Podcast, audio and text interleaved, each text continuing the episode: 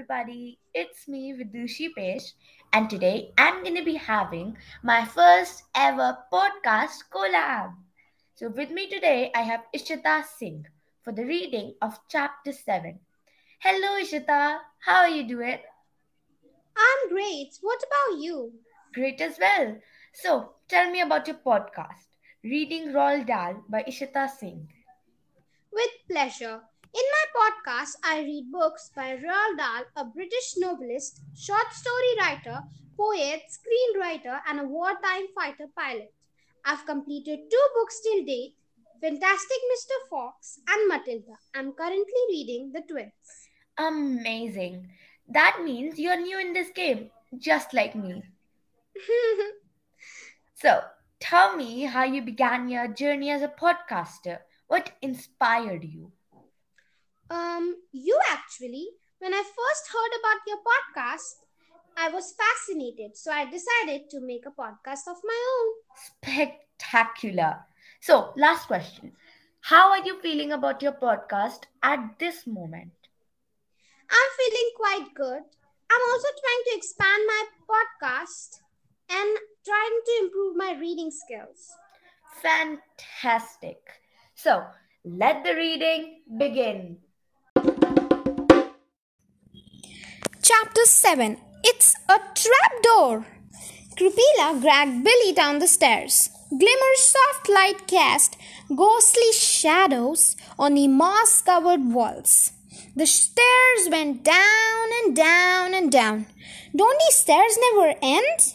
Billy asked, catching his breath. This is a great exercise, Kripila said. She took the bag from her grandfather and tossed it to Billy.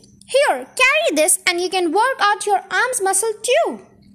Billy caught the heavy bag and lodged it down the stairs with a groan. Too much for you, Billy?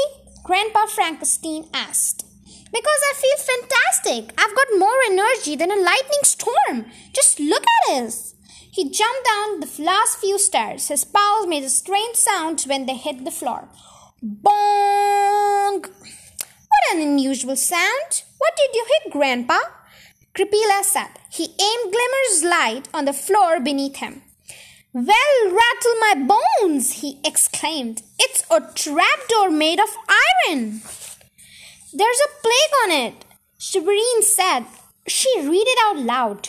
Secret trapdoor to the secret room of the secret passage. Do not enter. It must remain a secret. I'm sure these secrets hold the key to a mystery, said Kripila. We must open the door immediately.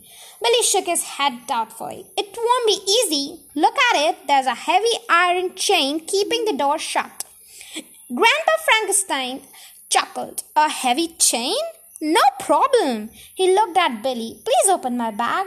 Billy obeyed and Grandpa Frankenstein took out another little monster. This one had a long head and lots of very sharp teeth. This is a chopper, my favorite little monster, Grandpa asked. There's nothing he can cut without his sharp teeth. He led the monster to break the chain. Chopper chomped down, breaking the chain completely in half. Oh my goodness, Ishita. You are so good. I hope you and I keep having such lovely exchanges. Absolutely. I couldn't have phrased it better myself. So, dear listeners, before I take my leave, I would request you to please tune into Ishita's podcast, link in the episode description, and not forget to tune into mine too, of course. And if you liked this episode, don't forget to follow and share it with everyone you know. I'll be back again tomorrow to read another chapter in another episode. This is the Vidushi Bisht signing off. Bye bye. Attention, everybody. I have good news for you, fresh from the press. A new podcast is in the oven. And guess what it's about? Books. And whose podcast? Is it, you ask?